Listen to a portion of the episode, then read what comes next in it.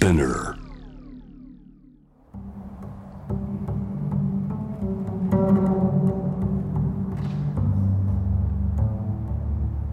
藤原信也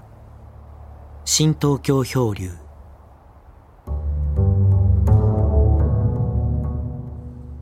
先週のロンドンの森園優さん今回インタビューでありながらほとんど投資で、えー、森園さんの話がずっと流れてその前後に、えー、藤原信也の、えー、コメントが流れるというこういう構成にしたんですね。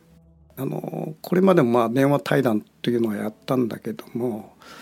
それを改めて聞いてみるとどうもねなんかこうお話だとか対談だとかおしゃべりっていうのは聞いてって右から左にどんどんどんどん流れていってなんか残らないんですね。でこれなんかもう少しこういう人と対談したり電話でお話ししたりする局面の中で人の心にずっしりこう収まるような方法のはないもんかとよく雑誌だとか本の中でもよくあるんだけどもいわゆる対談本っていうのがありますよね。これあのまあいわゆるこう飯を食いながらまあ45時間お話をすれば、まあ、一冊本が出来上がるみたいな、まあ、割とお手軽なね本の作り方ってあるんですけどもこのおしゃべりによって本が作られるっていうことの、まあ、軽さというかそういうやり方をちょっと変えてみようと。それでまずその僕なりに相手側にこういうことを聞いてみたいということをいろんな箇条書きをしてですね相手といろいろ話をすると。まあ、今回森園優さんの投資でずっと流していくということをやったわけですね。でその後に僕はその森森園さんのお話で引っかかった部分でここがまあ一つポイントだろうということを頭に入れてじっくり僕なりの話をするとそういうスタイルをまあある意味で作ってみたわけですね。それでその番組を聞いた方で、えー、例えば、えー、泉さんっていう方がの投稿があってですねちょっと読んでみます。藤原さんこんばんは新東京漂流ボリューム46イギリス・ロンドンからの頼り、えー、興味深く聞かせていただきました今回の編集についてですが聞いているうちからなんだかインタビューの話をしている時間が普段より長いなと感じていたのですがこれは意図してこのように編集されていたのですね。確かに今回のような編集の方が話が一つまとまりとして頭に残りますね。音声で読む雑誌のような感覚です。Facebook や Twitter に代表される SNS を読んでいて思うのは時系列でどんどん情報が流れていくせいなのか興味深い記事を見つけても画面上で流れていくような感じで頭の中に流れて消えていってしまう感覚がありました。同じ情報を流すにしても編集の力というものはやはり大きいですね。聞き応えがありました。まあそういう感想をいただいているわけですね。でまあ聞いた方がこちらの、ね、狙いがはっきりこう分かってこういうその聞き方をしていただいたと。まあ、そういう意味じゃ、まあ、今回のヤホー法論というのはこの一つあるなと、まあ、そういうふうにあの心強く思った次第です。えー、日本以外の国々の方がえー、その国に住んでいてどのように、えー、このコロナ問題を感じていらっしゃるのかイギリスに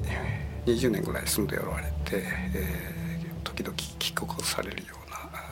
形の生活をお送りになっているイギリスのロンドンにお住まいの森園優さん、えー、今回のあの優さんの話もなかなか、えー、興味深かったですね。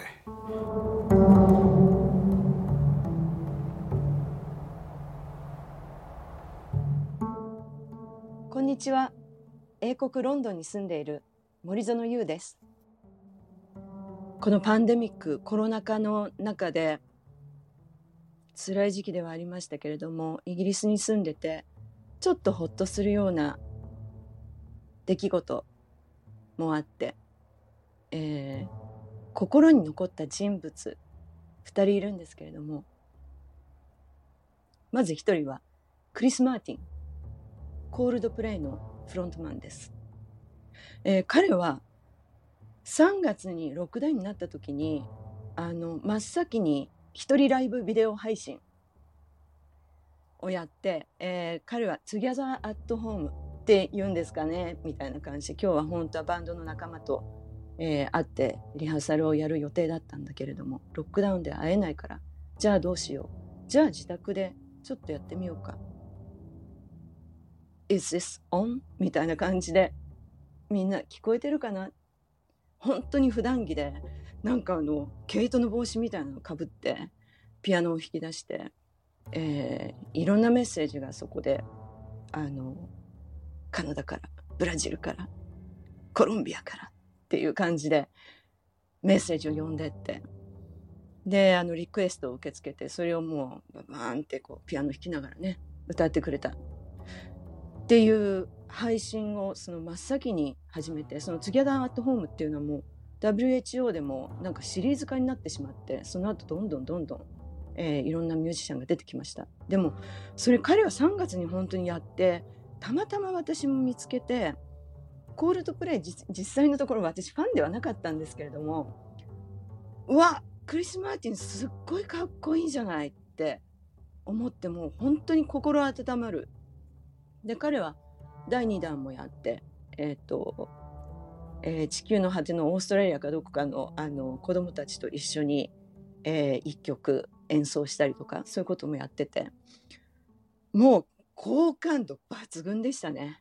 クリス・マーティン。本当に恐れ入りました。すごく心が温まりました。楽しかった。もう一人は、えー、キャプテントム。超有名人になりました。昨年のイギリスの顔世界のヒーローです、えー、彼は100歳のお誕生日を昨年迎えたんですけれども体が不自由な足が不自由で、えーと、補助をつけないと足が歩けないような人なんですけれども4月30日に100歳のお誕生日を迎えるということで数週間前その100歳になるなる日そのその日までに自宅の庭を補助付きの足で、えー、25メートル100周することを目標に1000ポンドのチャリティーを、えー、自己設定したと。これあの NHS へ向けての国民保健サービスへ向けてのチャリティー数多く、えー、去年ありましたでもこのキャプテントムさんのこの反響がもう素晴らしくって1000ポンドが目標だったんですけれどもなんと1000ポンドどころか2830万ポンド多分ですね、これさ、もう3000万、3000万ポンド以上集まっています。当時計算したのやつでは38億円以上っていうふうになってますけれども、もうね、でもね、えっ、ー、と、この誕生日を迎えてからももう、あの、もう何千万枚も、あの、バースデーカードが送られてきて、キャプテントムさんに。でもう、もう本当にムーブメントになってしまったわけですよ。で、本当に国の大ヒーローになって年末にもあのちょっとした花火を花火が打ち上げられたんですけれどもロンドンの市内で川沿いにねその時もキャプテントムさんの、えー、光でキャプテントムを描いた花火っていうのが上がりましてすごくそれは感動的だったんですよね。まあだからこれはね本当に勇気が出た話その100歳でなんか新しいことをしようって思わないじゃないですか体が不自由なのにねもうだからもうキャプテントムはね素晴らしかったです。でもね、キャプテントム以外にもね、何人もいるんですよ。そういう方々が。あの、かなりお年を召した方でね。うん。だけど、やっぱりそのチャリティーの力ってイギリスはすごく強いし、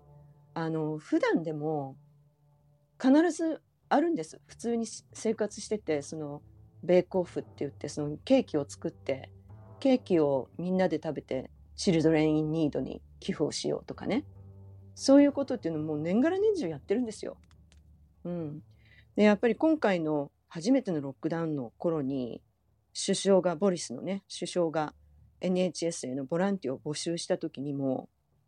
24時間以内にサインアップした医療支援ボランティア50万人以上ですよ。それね、目標、目標人数をはるかに超える人たちがもう、うわーっていう感じで、すぐにサインアップをする。それね、日本ではありえないと思うんですよね。だからね、そういう意味では、もともとその、キリスト教精神というか、その隣人を助ける精神っていうのはあって、助け合うことが当たり前。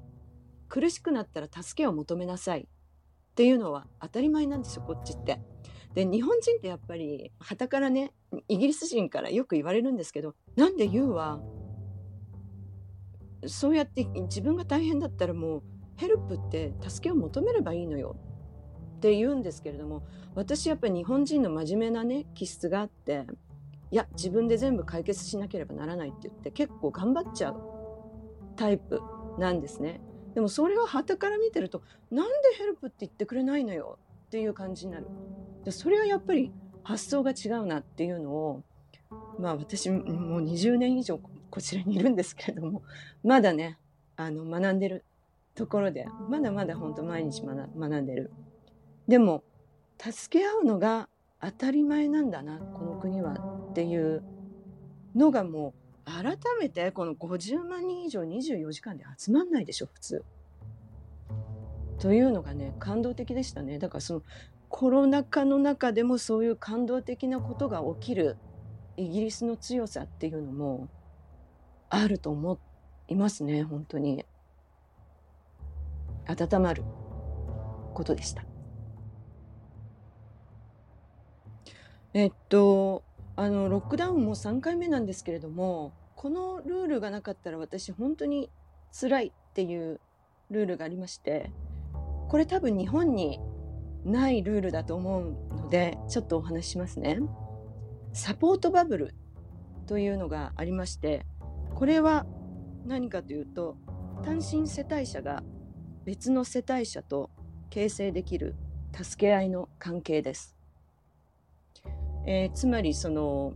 結婚しているとかではなくて恋人同士でどちらかが単身世帯者だったら彼女の家に来て一緒にご飯を食べたり寝泊まりとかもして OK という、えー、サポートバブルという関係がありましてこれはロックダウン中でも OK なんですね。で距離も今のところ、えーと、何キロメートル以内だったら OK っていうような規則もなくてでこれはなぜあるかというとあのメンタル面の助け合いになるからです。そのサポートできるバブル泡見えない泡にその2人はもう特定の人である限りサポートバブルが形成できるということでそのサポートバブル内で精神面の助け合いもしましょうということでこれは本当にメンタルヘルスのベネフィットというかあのすごくヘルプになってると思います私ももしこれロックダウンもう3回もありますから私も今あの結婚してないですしこのサポートバブルがなかったらかなり厳しかったと思います。うん。でもパートナーのボイフレンドが毎週来てくれるのでそれで本当本当に助かってるしまあいろんな話もできますよね彼とね。だからビデオで話すだけだったらちょっとねやっぱり気分がめいる時もあると思いますからこれは助かってます。でもすごくイギリス人らしい発想ですよねこれ。日本だったらないでしょうね。そういう意味ではやっぱりそのイギリス人って愛する人を大事にする社会なんだなっていうのはこのコロナ禍のパンデミックを見てても政府の対応を見てても思いますね。やっぱりそのクリスマスの時とかサポートバブルとかこういうことを大事に思ってくれるんだっていう。ね。あの感染者数を減らすだけではなくて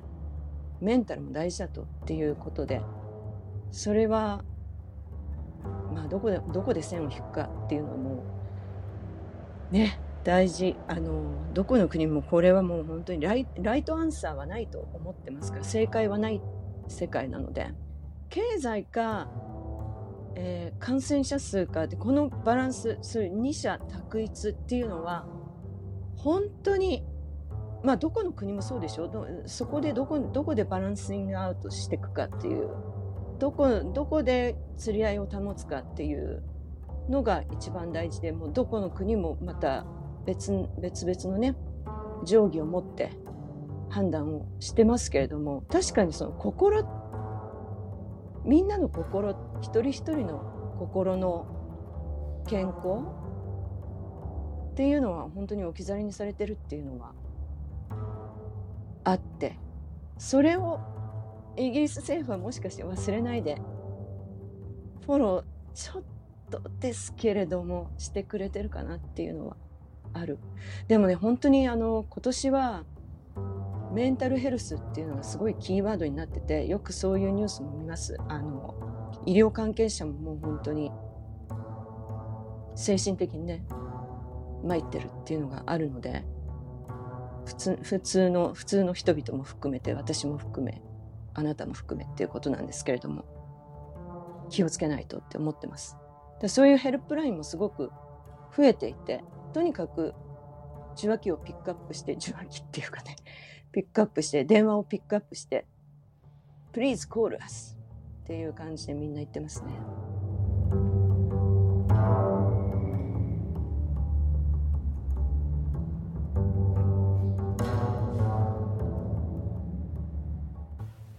今回あのユウさんがお話になったのはイギリスにおいてこのコロナの問題が起きてどういうムーブメントが起きたかということを何例かお話になってるわけですね。最初に取り上げたのがクリス・マーティンというアーティストが「Together at Home」というそのリモート発信を自宅から、えー、イギリスおよび全世界に向かってこう発信したというこれはあの僕は恥ずかしながら知らなかったんだけども YouTube を開いてみると3月の17日になってんのかな。約30分 YouTube なんだけどもこれがなかなか自然体でねなんかこう砕けた感じで自分の家でピアノそれからギターっていうものがあってそこでおしゃべりをしたり歌ったりして、えー、なんか一つ物語としてこう閉じていくという。そのね姿がなかなかこうリモートでありながらすごくこうまあアットホームという言葉がついてるようになんかつながるわけですね。彼個人のまあ能力なのかどうかわかんないけども割と日本人の場合このなんかおしゃべりしながらなんか砕けてこうお互いにこうつながっていくというこの姿がなかなか見えないっていうかなこのアーティストとリモートというとあの星野源さんが「あのうちで踊ろう」という曲を歌ったものがあってこれ安倍首相がこう真似をして品種を買ったやつなんだけどもこれね聞いてみるとねこのクリス・マーティンのこの「アットホーム」と全く違うというか。まあ、それにしてもこういうアーティストがあの無償の行為で何かこう、えー、貢献しようというこの姿はねすごくなかなかいいなと僕は思うんですね。ただ向こうであのクリス・マーティンみたいな大物が30分もののこう喋りと、えー、歌を無償でこう提供するという姿を見てふと思うのはあの例えば昨年の暮れだったかなあのサザンオールスターズが、えー、横浜マリーナで、えー、無観客で、えー、動画配信サービスをして、えー、3600円のチケットを18万人に売り尽くしたと収益がまあ6億4800万ぐらいになったのかな。まあ、こういうのを見るとねなんかこの向こうとこっちのなんかアーティストの佇まいのね差っていうかそういうものも感じるよね。まあもう一つはこの NHS 英国民医療サービスに、えー、協力してほしいというそのアナウンスをしたところ24時間で50万人もの医療ボランティアが集まったという。これはすごいなあと。まあこういうムーブメントが起きる国なんですねここは。それからあのサポートバブル。単身相互サービスっていうお互いにこう単身で孤独な人とのうちに行ってお互いのこの気持ちを温め合うというシステムがあるとかまあ発想の方法論というかこれはなかなか日本では起きえない発想だなと思って感心したんだよね。それからこの日本でも報じられているキャプテントムさん100歳におなりになる退役軍人の方だけどもこの方は、まあ、あのビルマの戦線でこう前線に立ってた方らしいんだけどこの方が今もう戦争だと。その戦争をしているその医療サービスの方に何何かしなきゃいかんということで、まあ、この方は足がね不自由らしいんだけども自宅の庭25メートルを毎日 5, 5往復するということをやってそれに対してその寄付を募ったわけですね。まあ、100歳で足の不自由な方が25メートルを5往復するっていうのは結構な労力だと思うんだけどもこれ当初まああんまりそのお金が集まらないと思ってたらしいんだけどももうあれよあれよっていう間にその、最終的には47億円集まったとそれをまあ NHF に S に寄付をするということがあって、まあ、この方ごく最近ねあのまあよりもよってコロナにおかかりになって、えー、お亡くなりになったというまあこの閉じ方としてはまあドラマティックなんだけどまあこの複雑な感じがするわけですね。まあ、このユウさんの4つの話を聞いて僕が思うのはこのコロナという災難の中で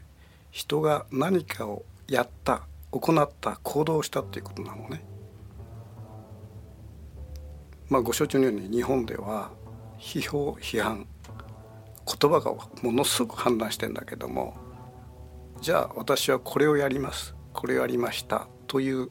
実際に行動がなかなか見えないっていうか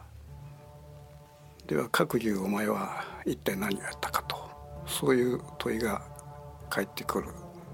わけだけどもこれね僕はやってんですね。でそのことはおいおいまたこのポッドキャストでお話ししようと思ってますただあの今取り上げたクリス・マーティンの「トゥゲダー・アット・ホーム」のライブであるとか、えー、国民医療サービスに、えー、ボランティアが結集したであるとか、えー、単身赴任の総合サービスがあるとか100歳におなりになるキャプテントムさんの寄付活動だとか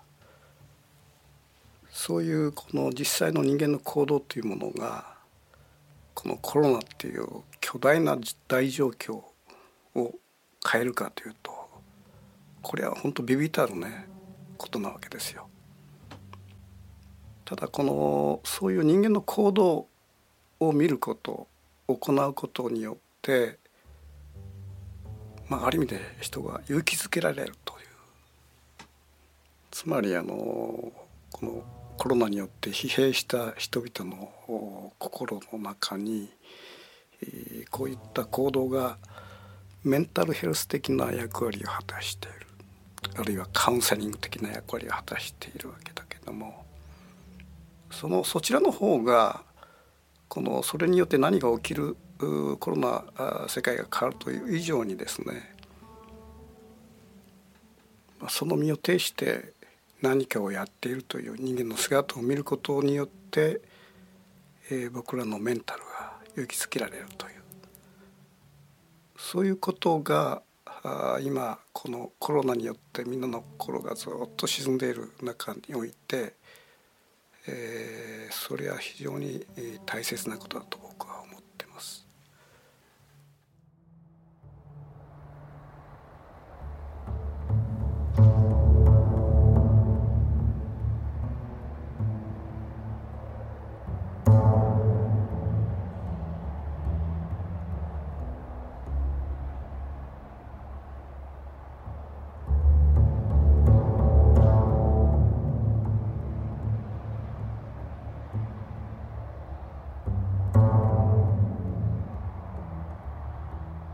藤原信也。新東京漂流。